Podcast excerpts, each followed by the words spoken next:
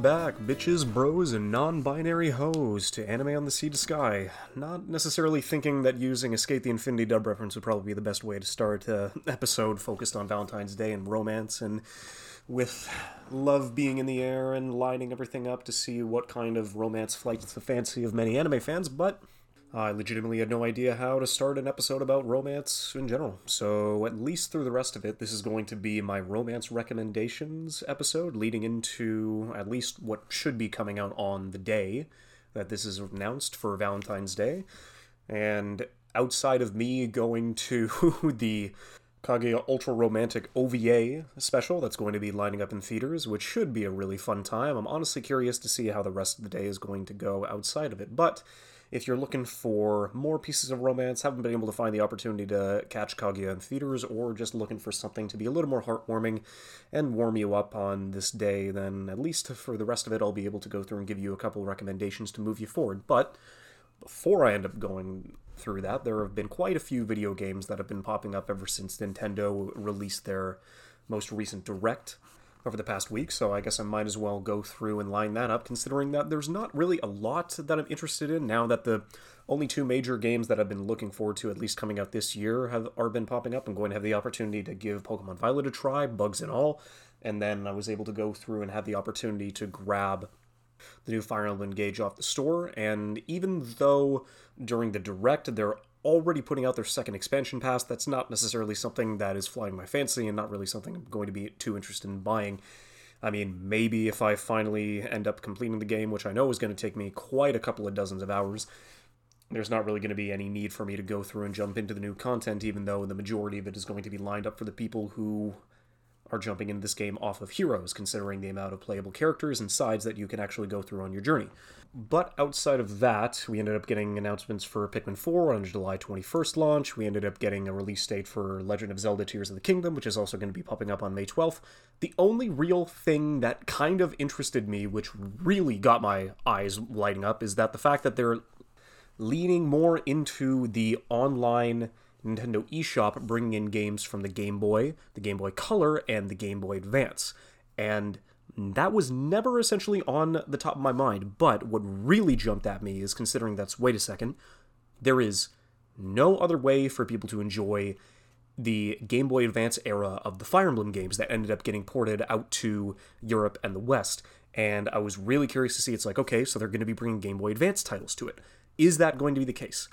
It's not going to be it for the first wave that they're introducing inside of the first couple of weeks, but the second wave of games that they bring out to the Game Boy Advance is going to include Fire Emblem 7. And so now, finally, with all the people jumping into play Engage and everybody who's curious to actually have the opportunity to go and try and play the old Fire Emblem games from the Game Boy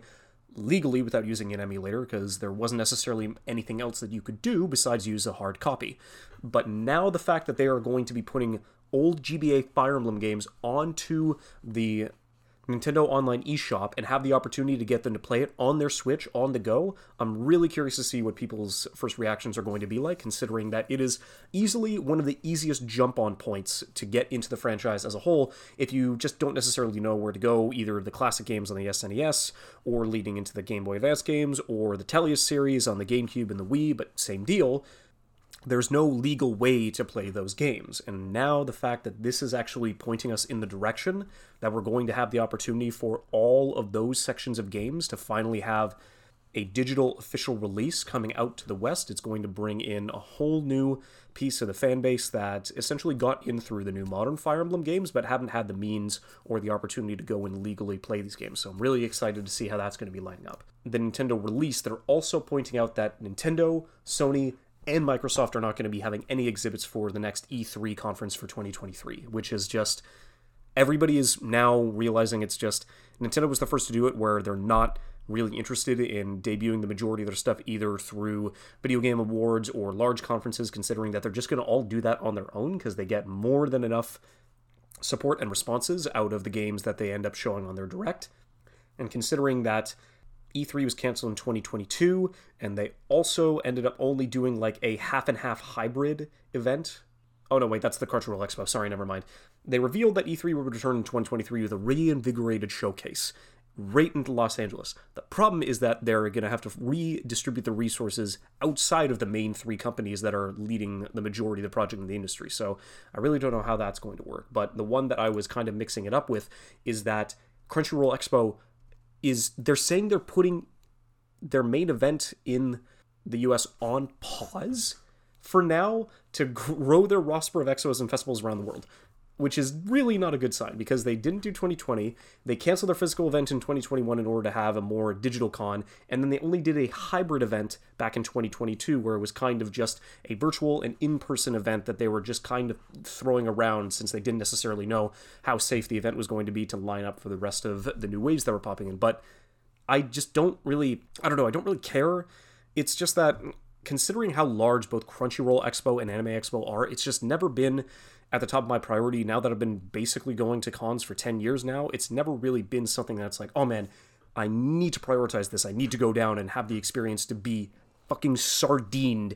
in between tens of thousands of people inside of this small convention center. It's just, I don't know. It's just never been something that's really flighted my fancy. So I don't necessarily know what they're going to be doing, but considering I didn't necessarily care too much about the expo as a whole, that's just something that's going to be lining up for a bit of news running down in the future.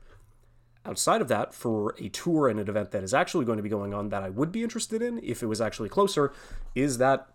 there aren't a lot of J rock bands that I end up listening to outside of the majority of the playlist that they line up for a lot of OPs and EDs, but Radwimps, for sure, considering their collaborations with Makoto Shinkai and Studio CoMix Wave, they're going to be doing a North American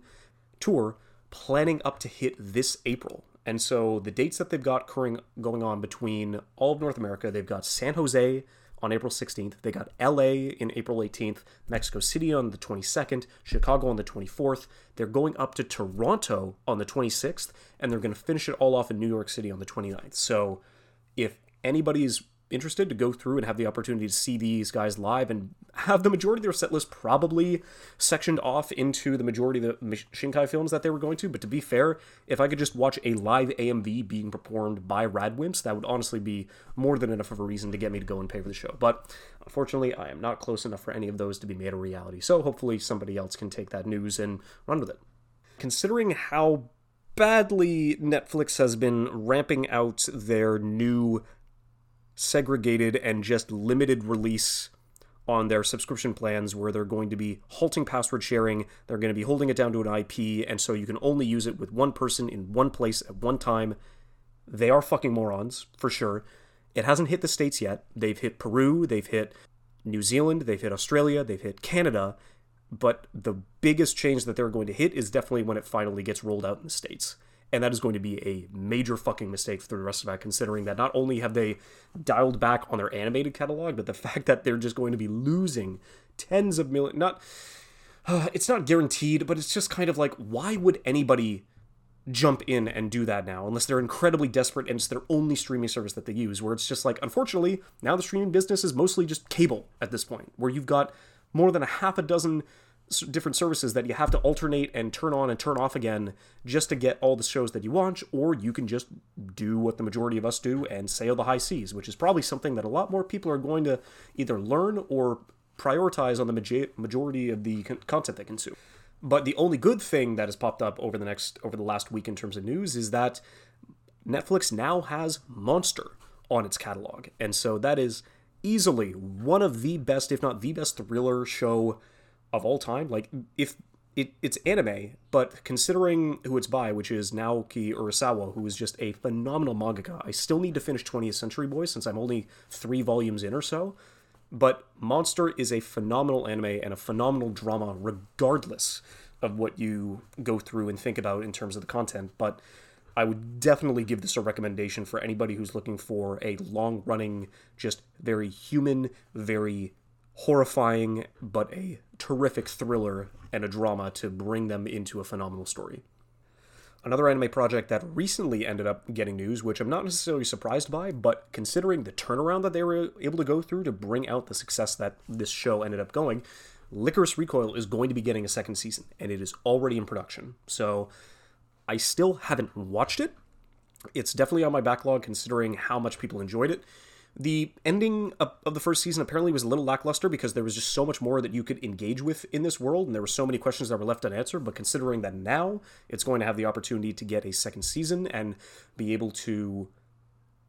expand on the world a lot more. I'm definitely curious to see how that's going to pop up. And by the time the second season is rolled around, I will have definitely gotten to catching up to line up for the rest of this whenever it's going to be coming out. I would assume next year, if anything, but who knows? Time will tell.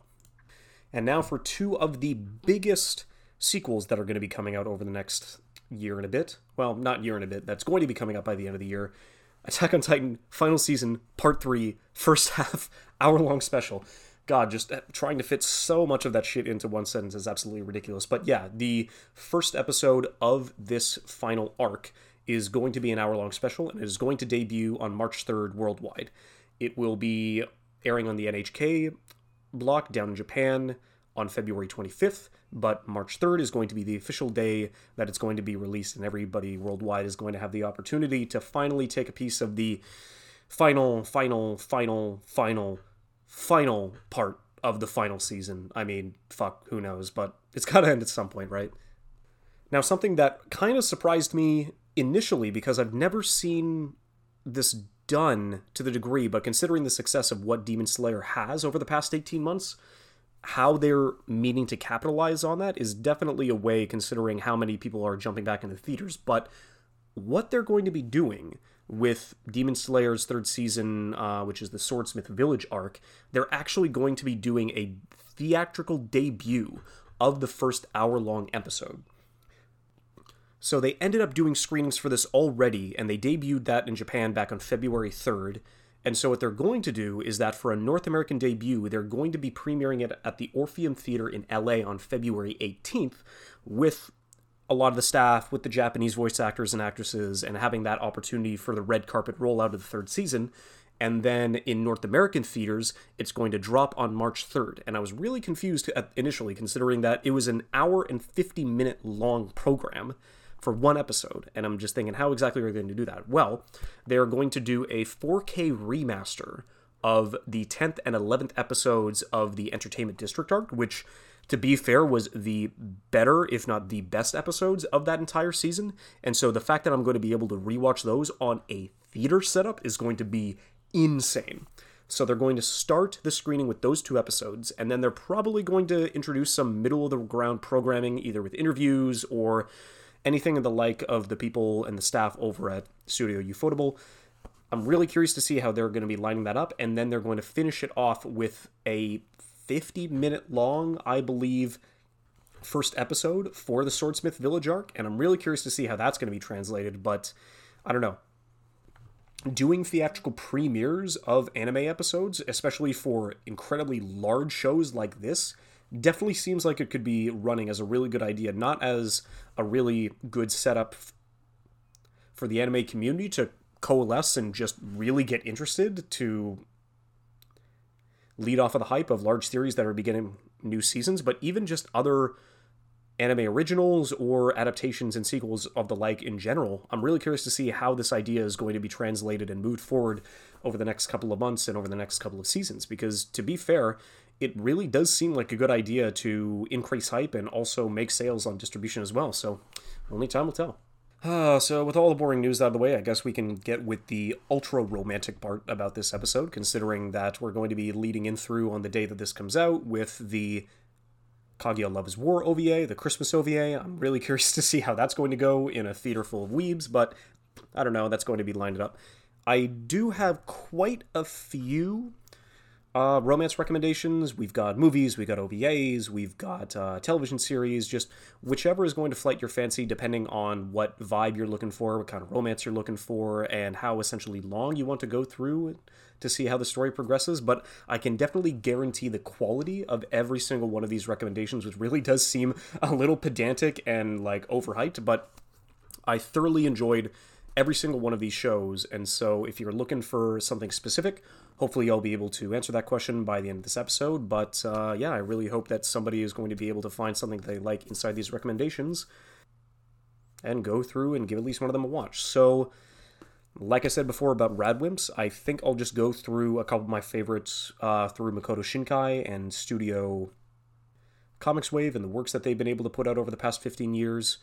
In terms of the two short ones, one that is a lot more romance focused, I can definitely guarantee the beauty of 5 centimeters per second. It's a little bit shaky in the middle part, but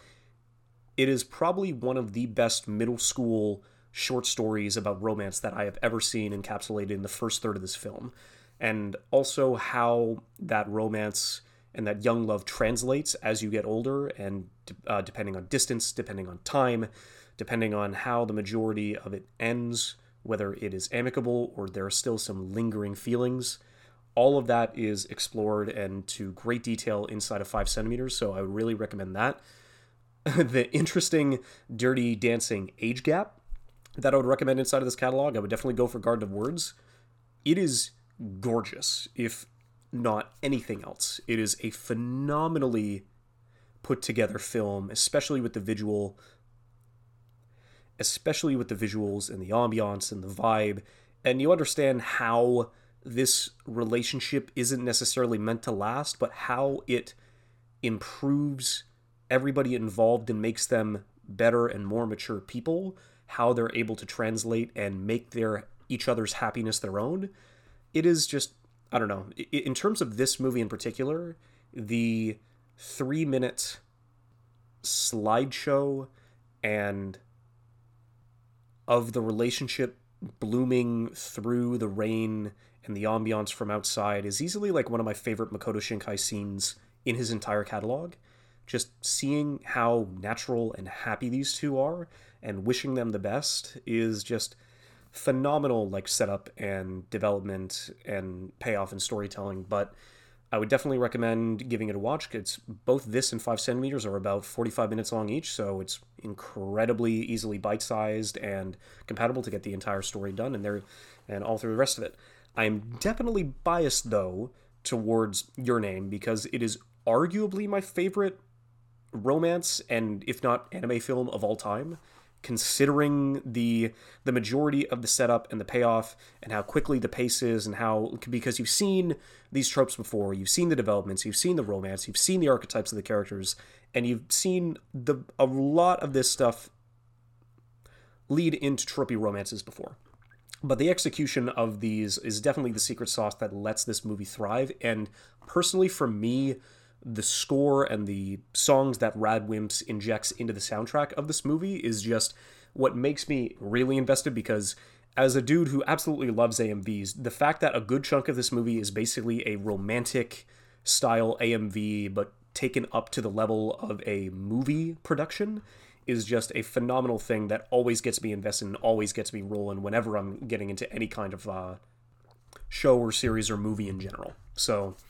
it is easily my favorite romance film of all time, considering that it is close to the top for me in any kind of media. So I'm still going to give that a recommendation, and hopefully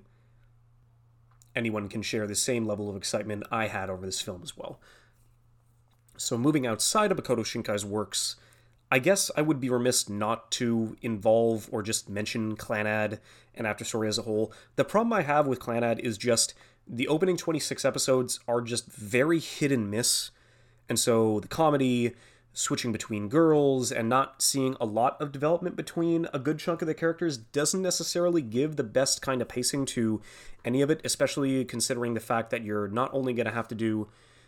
26 episodes of this, but also 12 ap- after this for After Story. Or okay, sorry, never mind. Uh, 24 episodes of After Story. So that's it's definitely it's it's long, which is the problem, which is one of the problems with it, considering that it's about 50 episodes and half of it is a lot of setup and not necessarily the best payoff, but I do admit there, even though I was spoiled on After Story, I do think it is a really good romance. So, unfortunately, it's quite long, but maybe the journey is worth it for some people. It's not a hard boiled recommendation for me that is set up as a priority, but I don't know. If you're looking for one of the ro- romantic classics, then I guess I'll just have to put Clannad on there. Uh, for me, that's something that's a lot more classical in the romance genre would definitely be Nodame Cantabile, which is also unfortunately long. It might it's somewhere between 50 and 60 episodes. uh, focusing on two college students, one of which is a genius prodigy piano player, where she's an absolute mess that needs somebody to help her reorganize a bit of herself inside of her life, and the other is a uh, pompous rich boy, but he is learning how to become a conductor for an orchestra paths that they tread along are similar enough to each other that they're able to go through and connect and at least relate to the majority of the struggles that either of them are going through. And so it does a, do a really good job leading on with the romance. It is very messy, like all average romances are. There's a lot of ups and downs and a lot of will they, won't they, and a lot of back and forth between how the majority of the romance blossoms and grows and it has been a while since I've gone back to watch this, considering I think I did uh, finally watch this like way back in 2014 or so. So it's a real far back in a stretch. But considering that whenever I jump up and think about romance animes that I would go to recommend,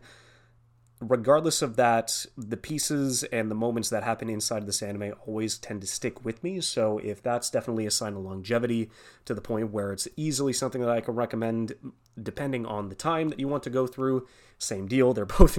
uh, decently long for the rest of that. I don't know. If you're looking for a music oriented romance anime, this is basically the one that I'm going to have to top at the list and see where it takes you. Now, leading into more of the shojo romance, the one that is so unequivocally shojo that it just essentially oozes the femininity and the fantasies and the desires of that kind of genre and the tropes that it entails. Um, the two that I would definitely recommend inside of this case, the first one would be uh, Snow White with the Red Hair, uh, Shiroyuki Hime, considering that it's basically a medieval romance where it is the prince of a neighboring country who rescues this botanist inside of medieval times who essentially goes through and grows through medicinal and healing purposes for the majority of the times that she has been a practitioner of that.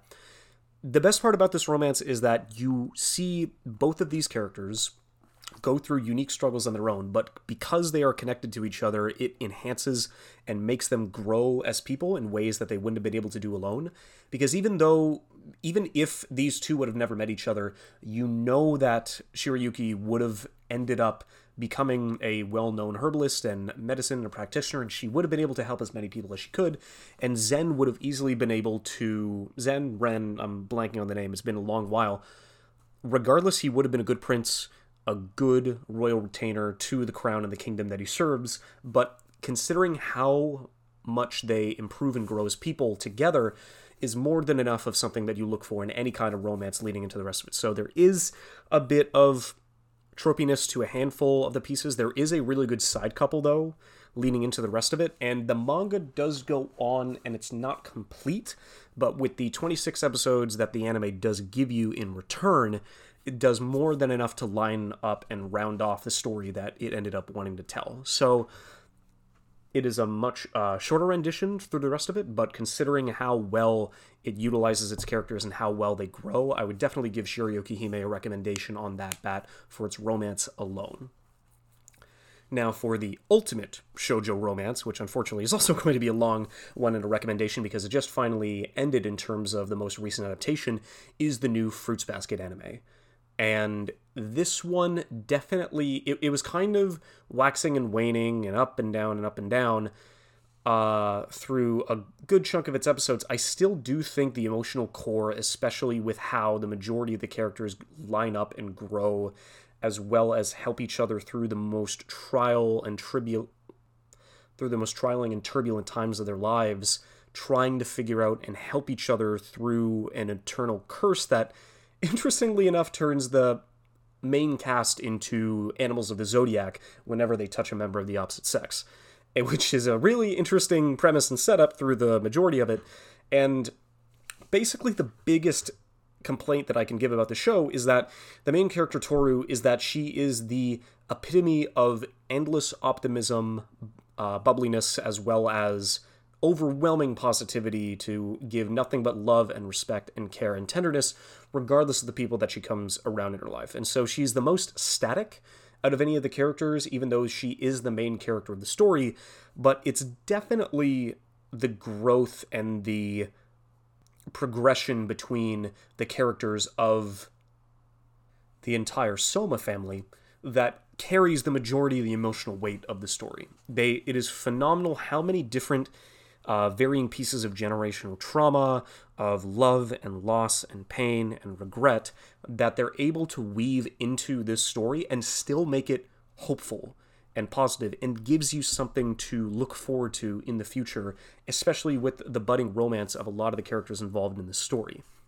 It had its strongest moments in the middle of its story, but it was still able to land well enough on its feet to give it that kind of title and modicum as one of the best pieces and the best written catalogs of shojo romance in general. So it's it's definitely interesting, especially when it was written and how the original one by Studio Dean, I think, ended, considering that that was an anime original and it was only 25 episodes. So still don't think I would recommend that, even though the path that it trailed to get people into this story as a whole is definitely not something that should be undervalued. But the 60 episode remake that we've been able to go through and be reintroduced and involved inside of the stories of all of these broken people and finding happiness in their own right is definitely something that I would recommend and definitely like put as one of the best romances that I've seen. Now, leading into the middle of the pack, we've got uh, some uh, gay romances as well to line up to it. So, in terms of uh, male gay romance, basically the best recommendation that I can go through in that one is Doukyuusei considering uh, that it is a really good, short, succinct uh, film about the romance of these two high school boys and how they essentially go through and deal with the budding feelings and trying to figure out what they're able to do in the middle of a society that shuns them, but how natural the romance feels and progresses throughout these the story. It does have a little bit of shojo or josei like tropiness to it in the middle to try and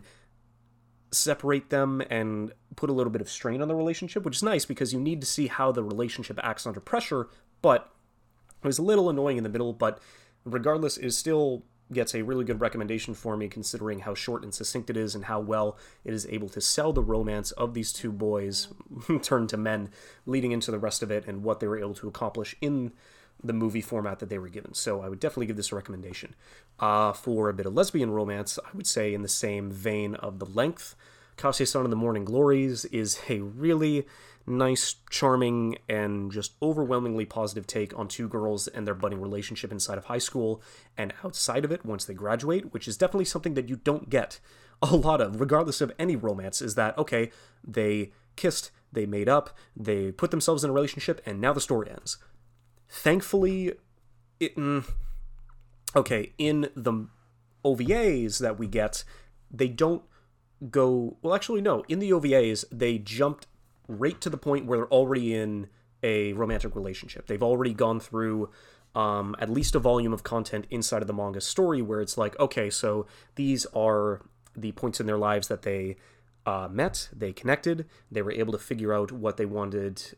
out of each other, and so they were able to meld themselves into a really healthy and functioning relationship. And incredibly cute and charming too, considering just the enthusiasm that both of them have. Some sometimes they're reserved, sometimes they're embarrassed, and but regardless, they both want to see each other and they both want to spend as much time as humanly possible to develop themselves not only through the goals that they have lined up, which is also phenomenal since they both have a goal outside of just being in a relationship and being in love with each other, which is definitely the hallmark of some of the best relationships. Now,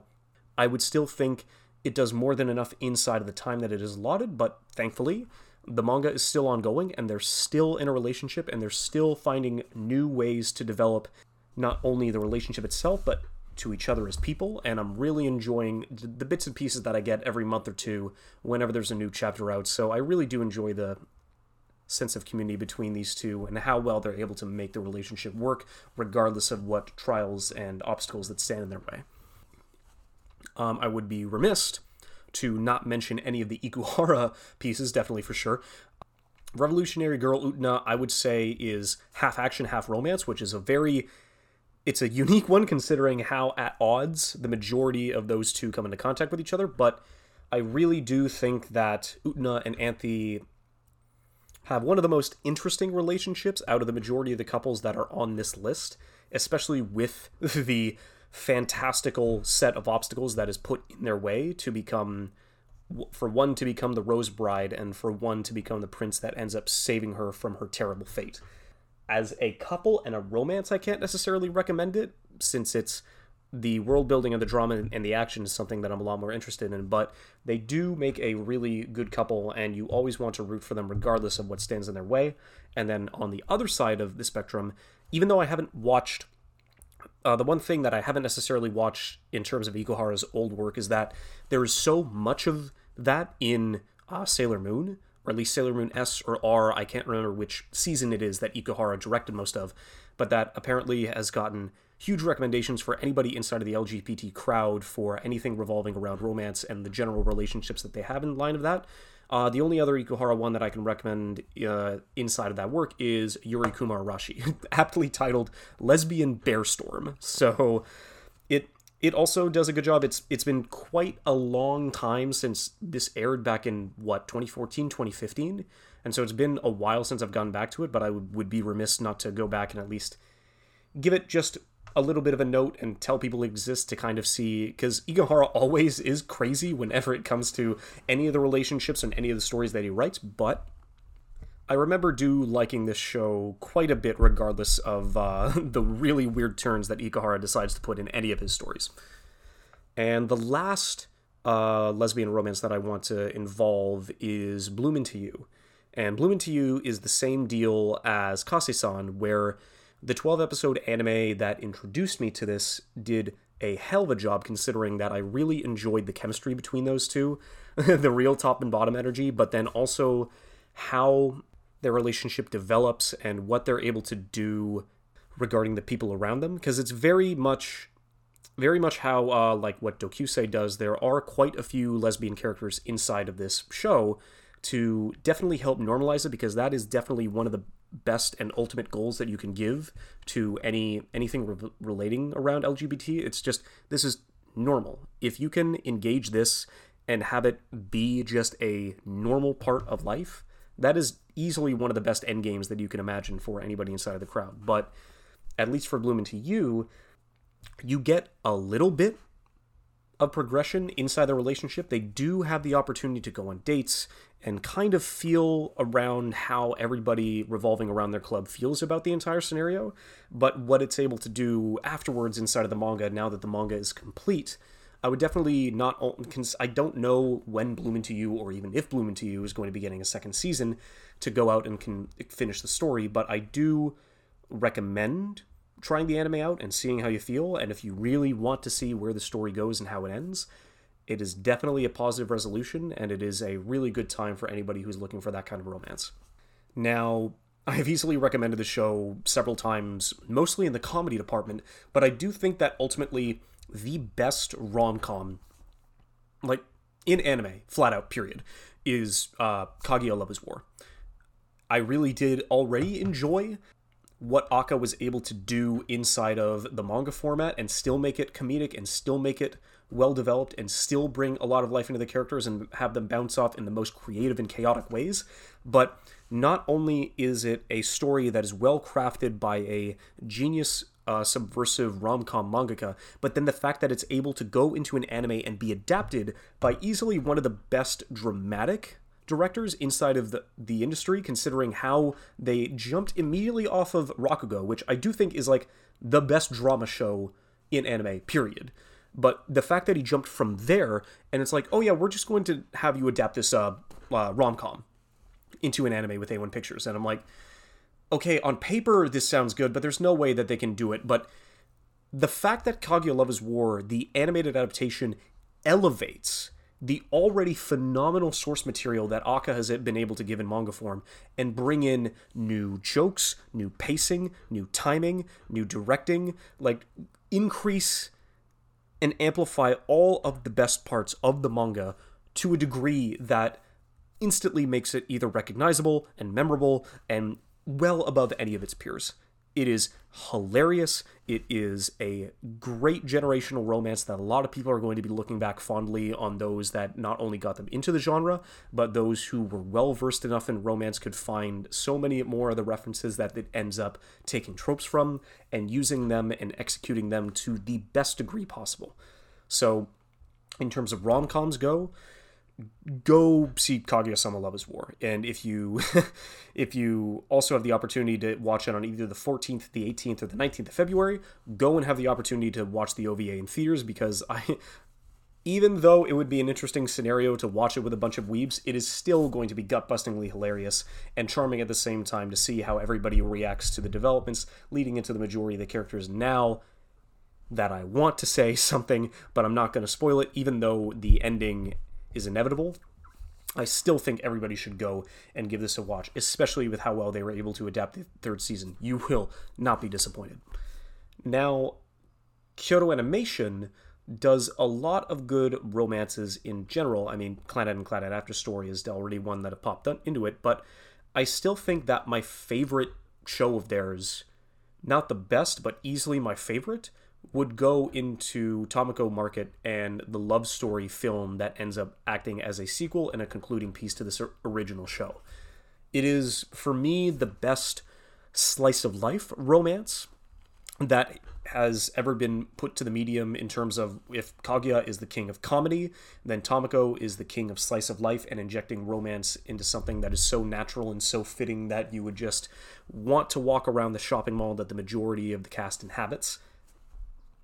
It is just a really nice, soothing, comedic, familial, and just warm show. It is just so such a charming piece of the medium that wholeheartedly invites you into its world that brings everybody else to life inside the shopping market. Whatever they sell, however they react, whatever they do to make sure and make you feel that you are loved and not alone, every part of the family that exists inside of the shopping mall is just a phenomenal entry into Kyoto Animation's already ridiculously well set catalog. I already did it once before, I believe, in a previous episode talking about Tamako Market and Tamako Love Story, is just that I do believe that it does have the best overall confession scene in anime, period. It they weave bits and pieces of romance inside of Tamako Market, well, like melding them around the characters to make it seem natural and well fitting, and then finally pulling out the stops to bring the conclusion and the climax of the romance between Tamako and Mochizo. But I'm like I'm sounding like a broken record considering how I talked at length about this show last year, but still just what they're able to do and how well they're able to show how deeply connected these two are on a fundamental level, especially with how long they've known each other since childhood. It's just easily they are one of the best couples that I've seen in romance period and you should definitely have the opportunity to go through and get yourself lost and enveloped inside of the Tamiyama shopping market because it is something that is always going to be welcoming you with open arms and it will never disappoint. Now, the final recommendation that I've got, which is probably my favorite romance overall, it does kind of fall underneath the shojo romance section, but it's something that is so wholly different that it is just the best put together romance period, I believe. And that is uh, Kare Kano or His and Her Circumstances. And that is Kare Kano or His and Her Circumstances. It is just, from what I recall, it's another one of those shows that still it's been quite a number of years since I've gone back to revisit, but it is always the one, even above Kaguya, that jumps out, out at me and it's like, what do you think is the best and most well constructed romance inside of anime? It's always the first thing that pops up, period um, how they're able to go through and use the tropes at their disposal, but actually use them in a way that relates them to real people and bring them into a legitimate, real drama with the trials and the conflicts and the tribulations that both of the characters feel not only that puts pressure on them by society, but then also how well a good family operates and what a trauma from a terrible family can do regardless of how much love either side gives and what the trauma is able to accomplish and lock you out of so many other things in life that you wouldn't be able to enjoy otherwise, but what needs to happen and who needs to bring you out of that box in order for you to bring yourself back and enjoy the finer parts of life and learn to love again? Because it's so difficult inside of that, even though there are parts and pieces that are a little overwhelming and just shackled in both pieces of each family of the main characters, but how that kind of love and that kind of drive is able to better them both as people and how they're able to go through and coalesce and reinvigorate themselves and relearn things about the world that they would have been wouldn't to reinvigorate themselves and learn more about the world in a perspective that they wouldn't have been able to get otherwise if they hadn't met each other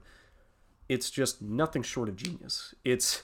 it's a real awkward recommendation because i do think that the whole story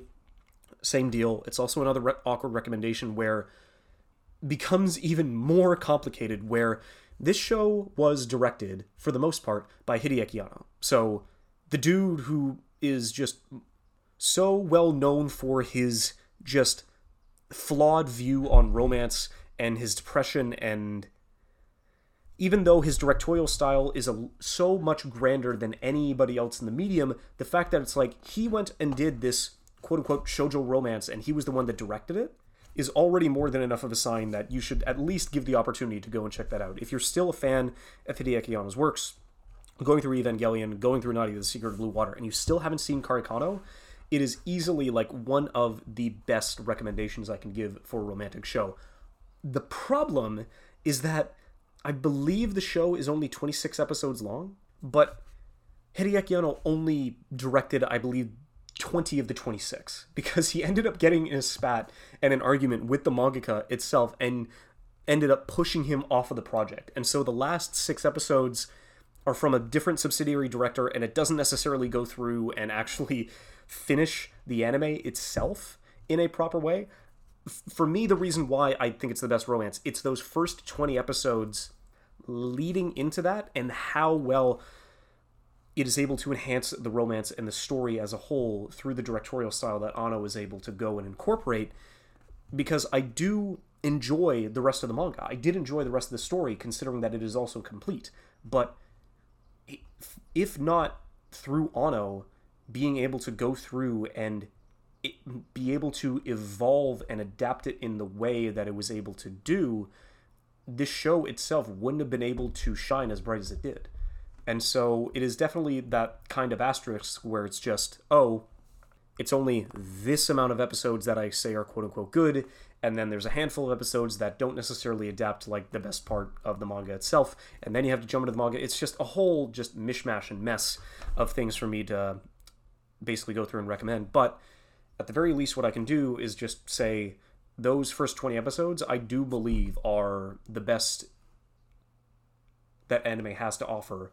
in terms of romance. And I really hope that at the end of the day, if any recommendation that I've said gets through to anybody, that this is the one that I hope the most people go out and decide to check out. So I hope everybody has a good time. Go watch the Kaguya movie, go watch Kare Kano, and everybody loves somebody. Cheers, have a good one. Música